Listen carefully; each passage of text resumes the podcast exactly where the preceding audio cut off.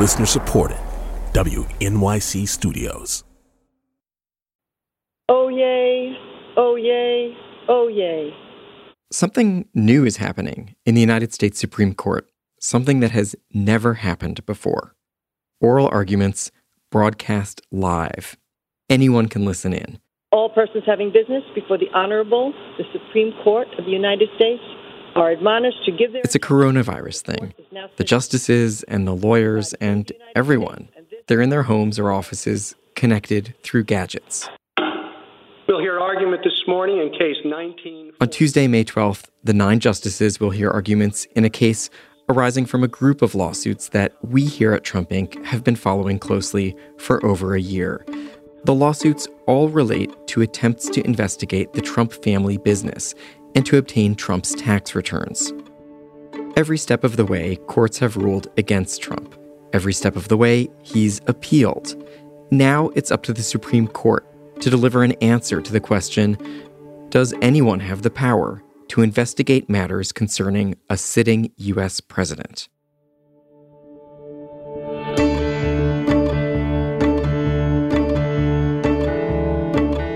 Hello, and welcome to Trump Inc., a podcast from ProPublica and WNYC about the business of Trump.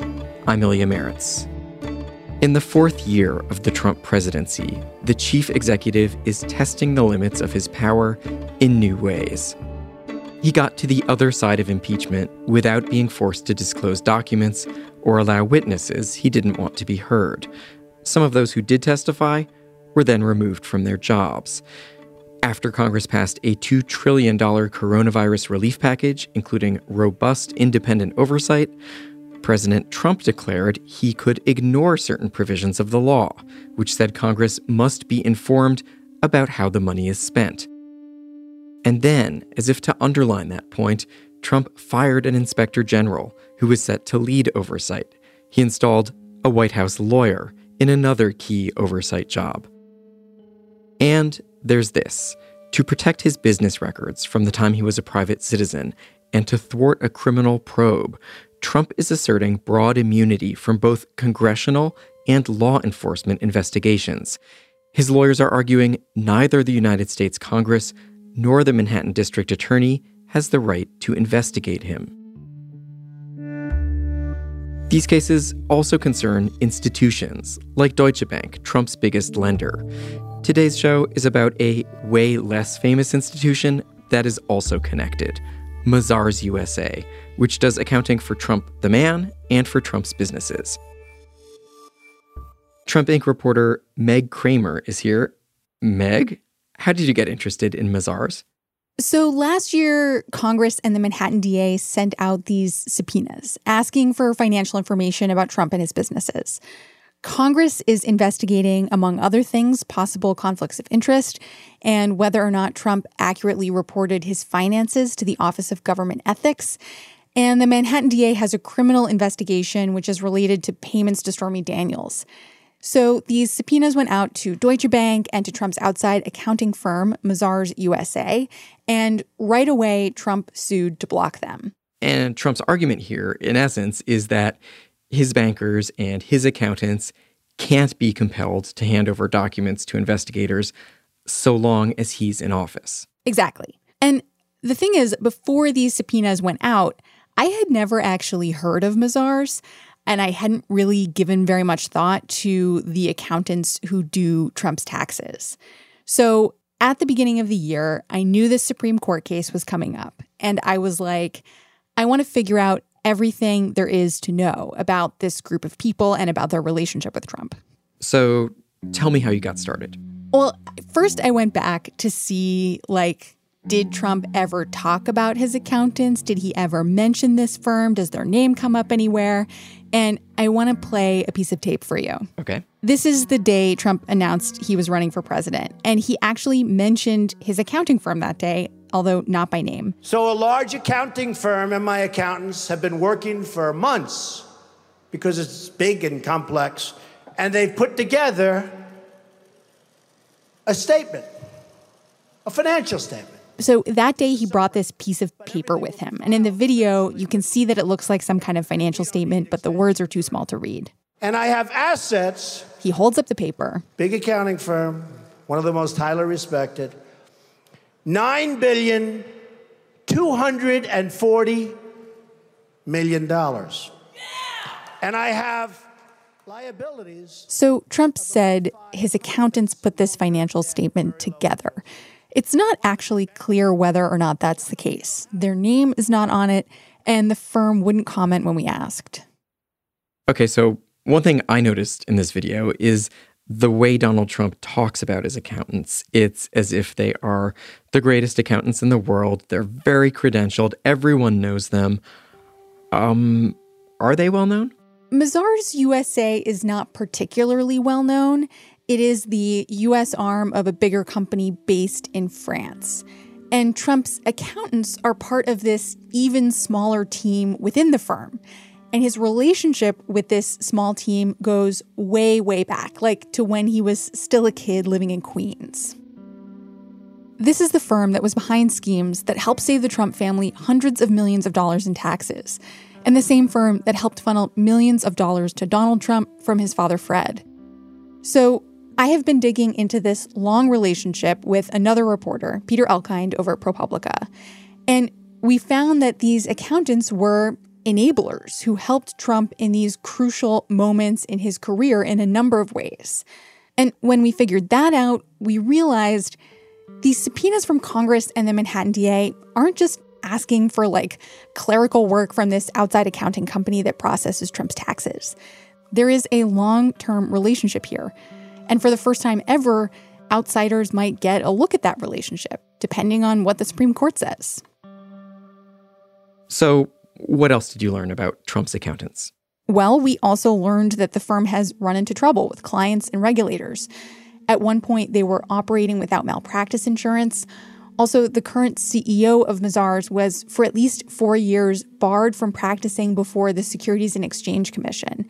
In that case, the SEC found that the firm engaged in highly unreasonable and improper professional conduct.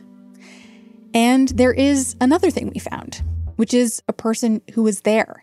We interviewed one of Donald Trump's accountants. Let me ask you this first. How did you get to me? How did you figure it out? Nobody else has ever figured it out. This is Mitchell Zachary. He worked for the firm and did work for the Trump family from the late 80s through the early 2000s. And from about 1989 through the mid 90s, he worked on Donald Trump's taxes. That was a while ago, but talking to Zachary, opened up a window into this world that we didn't know much about.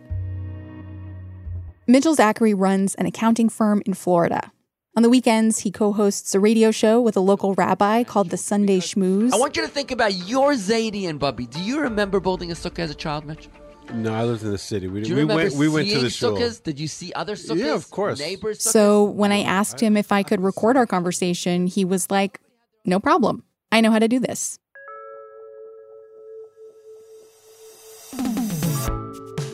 So should we go back to New York in the 80s? Sure.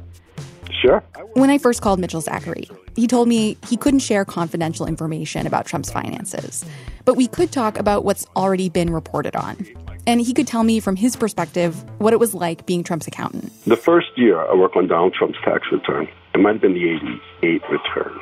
And the way I did it was I did it as if it was a company with a set of books. Trump had just published The Art of the Deal and was spending money like he had a lot of it. This is the year he bought a hotel, refitted his yacht, the Trump Princess, and agreed to buy an airline. And I remember the first year I did it, here I'm working on Donald Trump's uh, tax return. And at the end, I'm like, I'm accounting for all his assets, and there wasn't much there. That year, he also sold shares in a casino company to the talk show host Merv Griffin. And it, it was at the end of the year. And the only money he had at the end of the year was the money he got from that deal with Merv Griffin. And I went to Jack Mitnick, who was the partner in charge, and I said, Mr. Mitnick, I, I must be missing something. There's nothing here. And he just laughed and went, Well, you just figured it out. The Trumps' relationship to their accounting firm goes all the way back to Fred Trump, as early as 1951. Back then, it was known as Spahr, Lacker, and Berk. Spahr did accounting work for Fred's business and handled the family taxes. The firm was small, based in Queens, then Long Island. We couldn't find out much about the original partners. But we did find this. Every year, millions of Americans find themselves wondering whether or not they owe Uncle Sam any income tax. And if so, how much? It's a 21 disc set of educational records all about tax law that partners at the firm paid to produce. This annual effort by most people results in a frustrated gnashing of teeth. That's because the income tax law is intricate. By the time this delightful series of records came out, Fred already had a close relationship with the firm. His own chief financial officer came from Spahr. When Donald Trump began building in Manhattan, he stayed with the firm. He even made the same move as Fred, hiring someone from Spahr to run accounting at the Trump organization. The Spahr accountants continued to handle his taxes. Okay, so it's hard to imagine, but he was like just turning 40. He has enough money to give everyone in the audience tonight a million dollars. And here he was in all the press, and he had built Trump Tower, and he did the Grand Hyatt, and it was kind of exciting. You know, he was kind of glamorous. Most people love me, and a few really have great distaste. Mitchell Zachary started working at Spahr in the late 80s. Soon, he was put on the Trump tax team, and he took his first trip to Trump Tower. It was like really impressive. You know, like I put on my best suit and my best tie and the suit pants neatly pressed. Right from the dry cleaner, or do you press them yourself? My wife used to help me with that. She wanted to save the dollar in uh, dry clean at the time, so. Donald Trump's accounting work was more technical than Fred's. Early on, they did everything by hand on sheets of green column paper.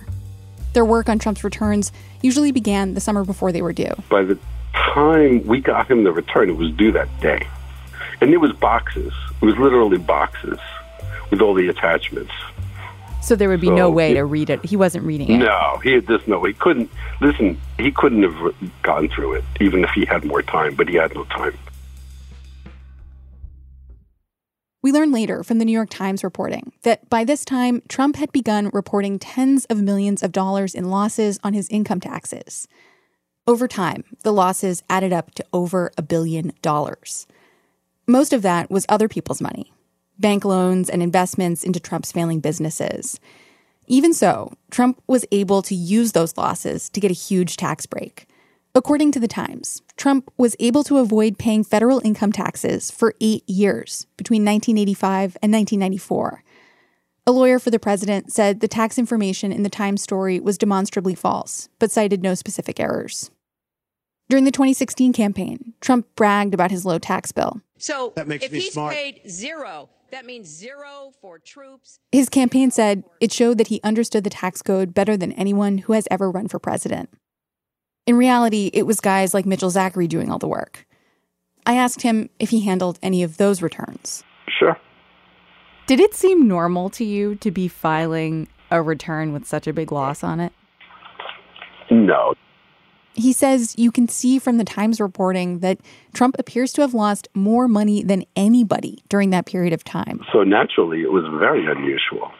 He does not think Trump was pushing the envelope. Yeah, we were a little aggressive, but not uh, pushing the envelope too far.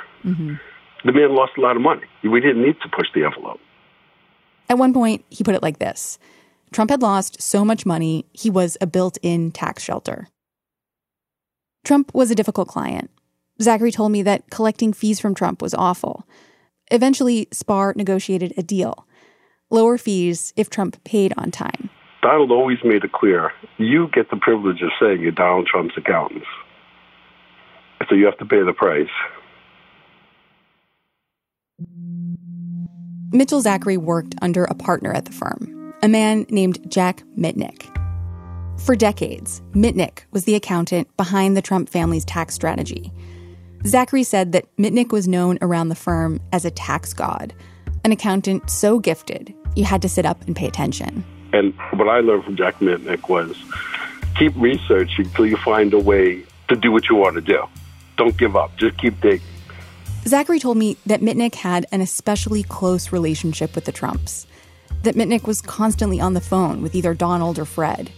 He had tax ideas for them, they had questions for him, and that they wouldn't make a move without discussing it with Mitnick first.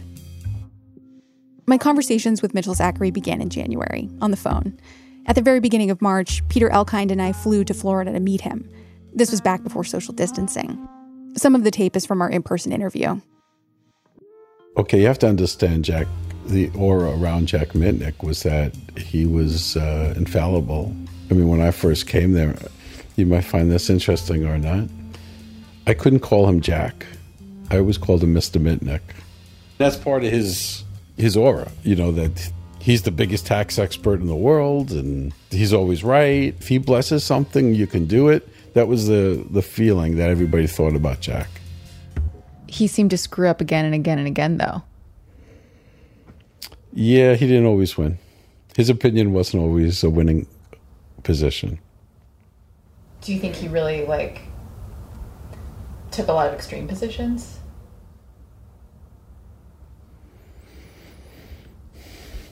Probably. I think the court cases bear that out. Well, the first case is called Freschi versus Grand Coal Venture. This is Peter Elkind. Peter came across a federal appeals court opinion from 1985 involving Jack Mitnick and a group of investors. Mitnick was working for them, managing their investment in coal mining in North Dakota. He was accused of deceiving the investors, that basically, even though he was the administrator of this operation, he told them that if this one coal mine that they were pouring their money into didn't pay off, if it wasn't productive, that he had another coal mine that would be productive and he'd guarantee that they would turn out fine, they'd make money. Mitnick knew that was not the case. The investors accused him of fraud. And uh, after reviewing the record, both a district court, a trial court, and an appeals court concluded that that was justified. In fact, the, the appeals court, in a written opinion, said that the record amply demonstrates that he committed fraud. And it even in the opinion said that the matter should be referred to the appropriate professional conduct review committees.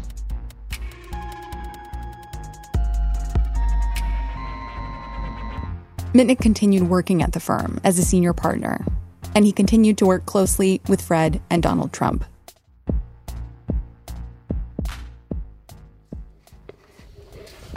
The office building where Jack Mitnick and the Spahr accountants did Donald Trump's taxes for many years was this place.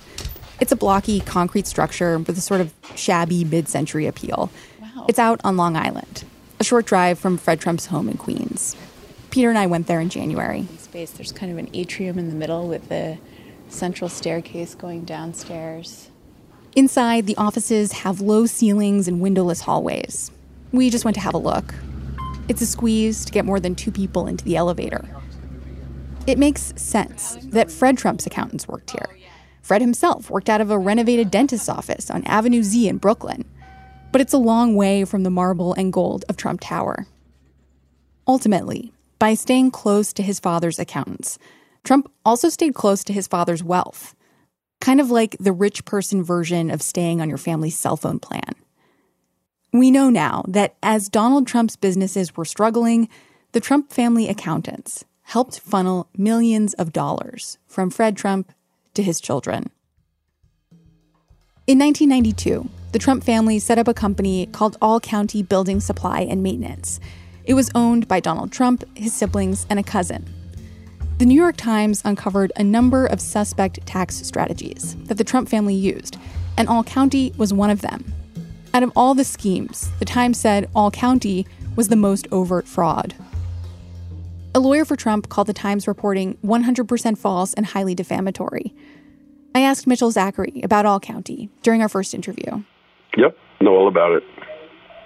Whose idea was that? Well, uh, it wasn't mine. I, I, will tell you, I, I wish I could take credit for it. It was brilliant, but it wasn't mine. Here's how it worked Fred Trump bought supplies for his buildings, like refrigerators, stoves, and boilers, from this company, All County Building Supply and Maintenance. All County sold those supplies to Fred at hugely marked up prices.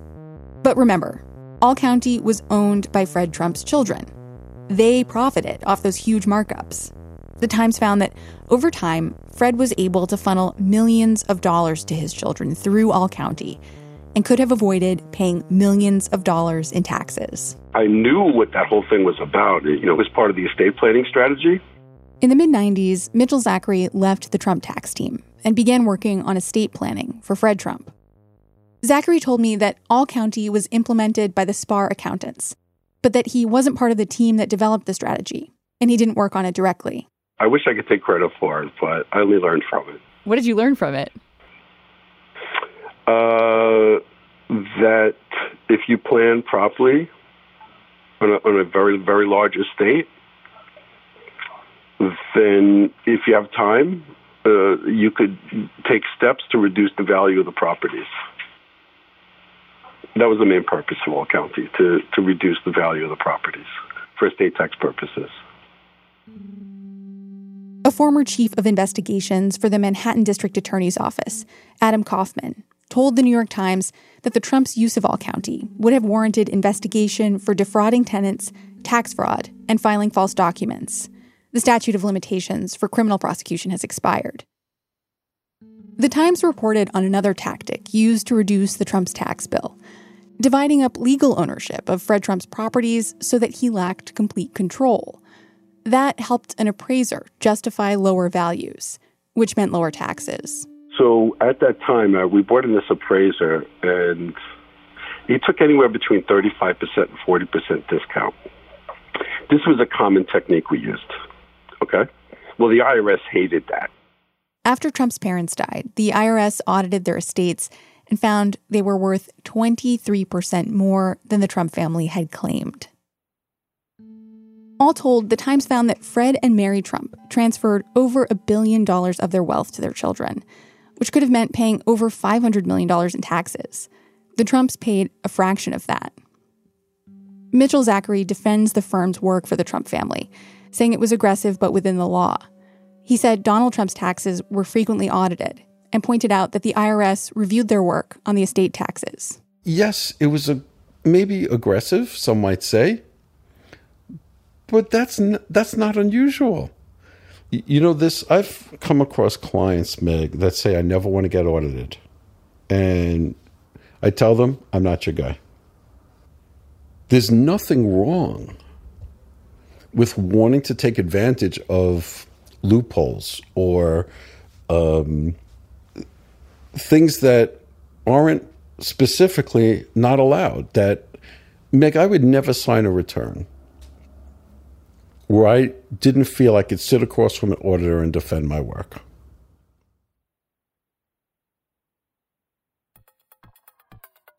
As I was reporting this story, I realized I did not fully understand what role an accountant is supposed to play when it comes to making sure their clients follow the rules. Yeah, so let's talk a little bit about tax schemes, tax fraud. So I called up Lynn Turner.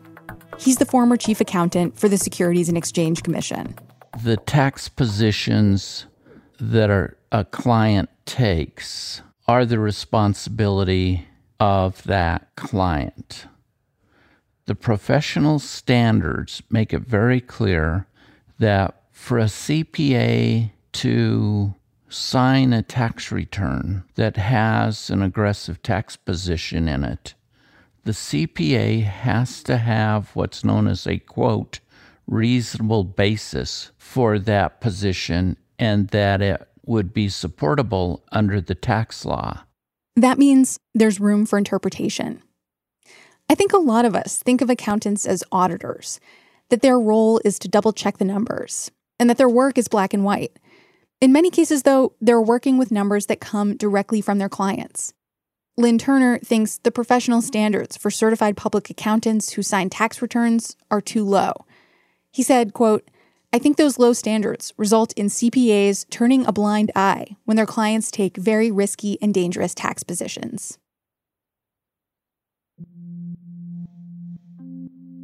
In 1994, Jack Mitnick got sued again. A client accused Mitnick of malpractice and accused Mitnick and the firm of trying to cover it up. They cited missed filing deadlines, false statements to the IRS. They alleged that this cost the family millions in taxes and penalties. Here's Peter Elkind again. And one of the reasons they cited for this was that they said that Mitnick and the firm were too preoccupied with doing the Trump's work. A trial judge found that Mitnick was the primary wrongdoer in the case. In that case, ultimately, the firm settled for about $500,000. This was yet another time Mitnick got into serious trouble. I mean, accountants get sued. There are unhappy clients for an assortment of reasons. What was striking about these cases is that judges found him culpable. And it wasn't just a matter of them paying some money to make this thing go away. Um, they paid a substantial amount of money, and courts also found that he had engaged in wrongdoing. It tells us that the guy who was masterminding the Trump's tax schemes was for years operating on the edge and you know at times clearly crossed over the line. In 1996, Mitnick was ousted from the firm. He didn't want to be interviewed for this story. Over the phone, he declined to comment on his work for the Trumps and his legal trouble. When Mitchell Zachary became a partner in 1998, he was told the firm did not have malpractice insurance. He put his assets in his wife's name in case the firm got sued again. The Trump family stayed with Spahr. By then, Donald Trump's accountants were at a turning point, not just because of the malpractice insurance. The firm's senior partners were aging, its clients were aging. So the partners began to make plans to merge with a larger firm. They checked with Donald Trump first. He was so important to us as a client for a lot of reasons. If, for whatever the reason, he said, I have a conflict with that accounting firm, I had bad dealings with them, I don't want you to do this merger, we would have had to walk away from the merger. Confidentiality was more important with Trump than with most clients. At Spahr, the policy was you couldn't leave Trump's documents out overnight. You had to lock them away in a cabinet. More than any other individual that I've ever seen, he was very big on promoting that he's this super rich billionaire. That's not what you see when you look at his personal tax returns. Donald Trump basked in the perception that he was money. In interviews with journalists, he sometimes produced papers compiled by his accountants, which he said proved his wealth. Trump sued the journalist Tim O'Brien after O'Brien published a book claiming Trump was not a billionaire. Trump lost. In the end, Donald Trump cared a lot about one other thing his fees. The firm promised Trump his fees wouldn't go up after the merger, and he gave the okay. The merger went forward. Mitchell Zachary left the partnership in 2002. Not long after that, Trump's accounting firm faced accusations of improper professional conduct and highly unreasonable conduct and was called in by regulators to defend its work. We'll be right back.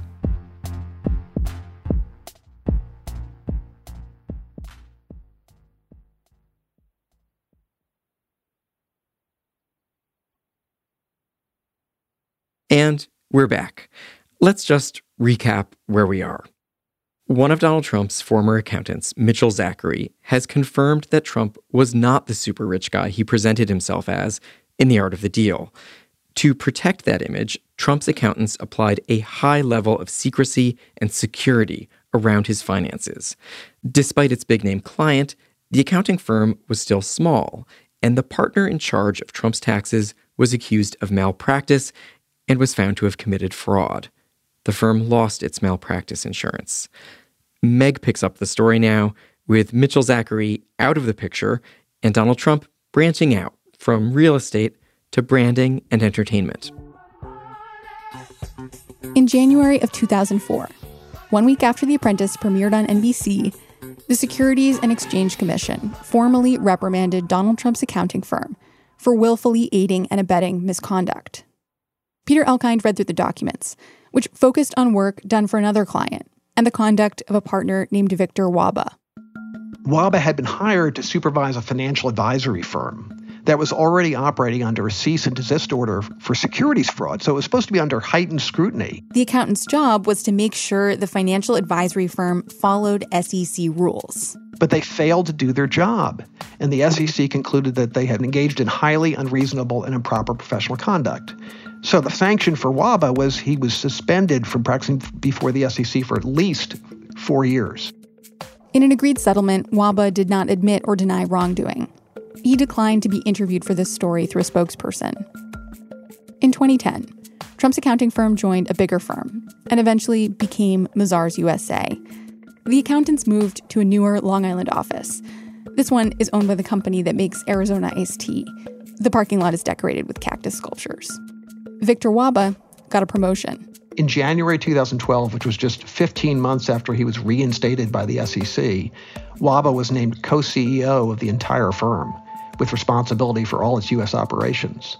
Three years after that, he was named chairman and CEO of Mazars USA, in charge of the firm all by himself. For that to happen, get censured, and then prohibited from practice for four years by the SEC is a very serious, confidence destroying enforcement action. Here's Lynn Turner again, former chief accountant for the SEC. For that person to then become the CEO of a CPA firm, in my opinion, speaks loudly with respect to the confidence one would have in that firm. Better yet, the total lack of confidence one would have in that firm. And it would certainly make me wonder about the culture of that firm and whether or not that firm acts with integrity. The firm wouldn't give us an interview, but they did issue a statement saying that under Wahba's leadership, Mazars has become a national leader. Um, it defends his work and his reputation and his charitable efforts. Notes that he now remains in good standing with the SEC and other industry regulators. When Congress requested Trump financial documents from Mazars last year, the letter was addressed to Victor Wahba, chairman and CEO. There is another Mazars accountant mentioned in the letter from Congress, a man named Donald Bender. After Jack Mitnick was ousted from the firm, Bender took his place as the accountant closest to Trump. During my first interview with Zachary over the phone, I asked him, What did you make of Donald Bender? Uh, I, I, don't know if that's something I, I should really get into. No problem. You know what I mean? I, uh, let me just say this: Donald Bender was brilliant, very uh, black and white. I'm a kind of gray accountant. You, you know, the, the two of us made a good combination. Um, personality wise, we were night and day. That's why it's a little tricky. But I had tremendous respect for how well he knew the tax law at a time when it was very complicated. Bender's signature begins appearing on Trump's tax documents, including tax filings for the Trump Foundation. The firm audited the foundation's financial statements for 2016 and 2017. The following year, the New York Attorney General filed a civil suit alleging a pattern of illegal conduct including self dealing and using the charity for political purposes. Bender and the firm were not accused of wrongdoing. The foundation agreed to dissolve, and in 2019, President Trump was ordered to pay $2 million in damages. We reached out to the White House and the Trump Organization with questions about the president's tax strategies and his relationship to his outside accounting firm. They did not respond. For 15 years, as Trump's businesses grew from New York real estate development into international licensing deals, Bender kept track of where Trump's money came from. He knows more than almost anyone about Trump's finances in the years leading up to his presidency. Information that so far Trump has managed to keep private. Bender has never spoken publicly about his work or his relationship with Trump, and he wouldn't speak to us for this story. Of all the people involved in Trump's taxes, other than Trump himself, Bender is the person I am most curious about. He has what so few people seem to have a lasting, loyal relationship with Trump. After more than 30 years, it's one of the longest professional relationships Trump has ever had.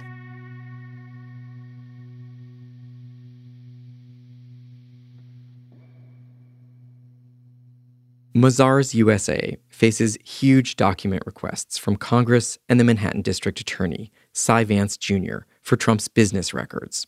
Vance is investigating potential violations of New York business law, declaring hush money as a legal expense in the Stormy Daniels affair.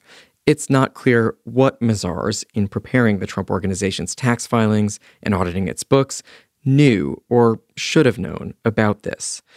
Mazars said in a statement, Mazars USA will respect the legal process and will fully comply with its legal obligations. We believe strongly in the ethical and professional rules and regulations that govern our industry, our work, and our client interactions. Last fall, in a Manhattan courtroom, Donald Trump's lawyers asked a panel of judges from the Second Circuit Court of Appeals to block District Attorney Cy Vance's investigation. They said Vance's probe into their client's finances was politically motivated, its basis flimsy, and that presidents enjoy absolute immunity from state criminal proceedings while in office. Judge Denny Chin asked Does that principle apply even when the possible crime being investigated is plain for anyone to see? He picked a hypothetical raised by Trump himself during the 2016 campaign. I could stand in the middle of Fifth Avenue and shoot somebody, and I wouldn't lose any voters, okay? It's like incredible. What's your view on, on the, the Fifth Avenue example? Judge Chin. Local authorities couldn't investigate, they couldn't do anything about it? Trump attorney William Consovoy gave the answer. I, I think uh, once the, a president is uh, removed from office, the, any local authority, this is not a permanent immunity. Well, I'm talking about while in office. No. That's the hypo. There, I, Nothing could be done. That's your position. That is correct. That is correct. So, so, so even gathering documents. The appeals panel rejected that argument. They noted that the Supreme Court in 1974 ruled against another president trying to draw a line around his records. In that case, it was President Richard Nixon's taped conversations with advisors. The decision was unanimous.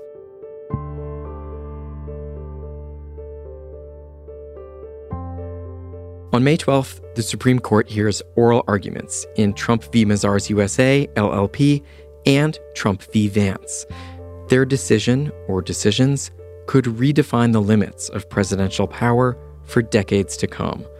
We'll be back with a new episode soon after oral arguments.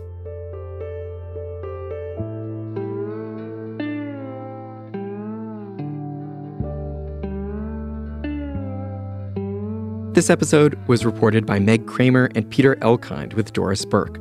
Production help from Katherine Sullivan and Alice Wilder. It was edited by Nick Varchaver, Eric Umansky, and Andrea Bernstein. Jared Paul does our sound design and original scoring. Hannis Brown wrote our theme and additional music. Special thanks to Heather Vogell, Kyle Welch, and the National Archives at New York City. Thanks also to Jalen Hutchinson, the University of Alabama Libraries, and New York Public Radio's Director of Archives, Andy Lanset. Matt Collette is the executive producer of Trump Inc. Emily Botein is the vice president for original programming at WNYC, and Stephen Engelberg is the editor in chief of ProPublica. I'm Ilya Marritz. Thank you for listening.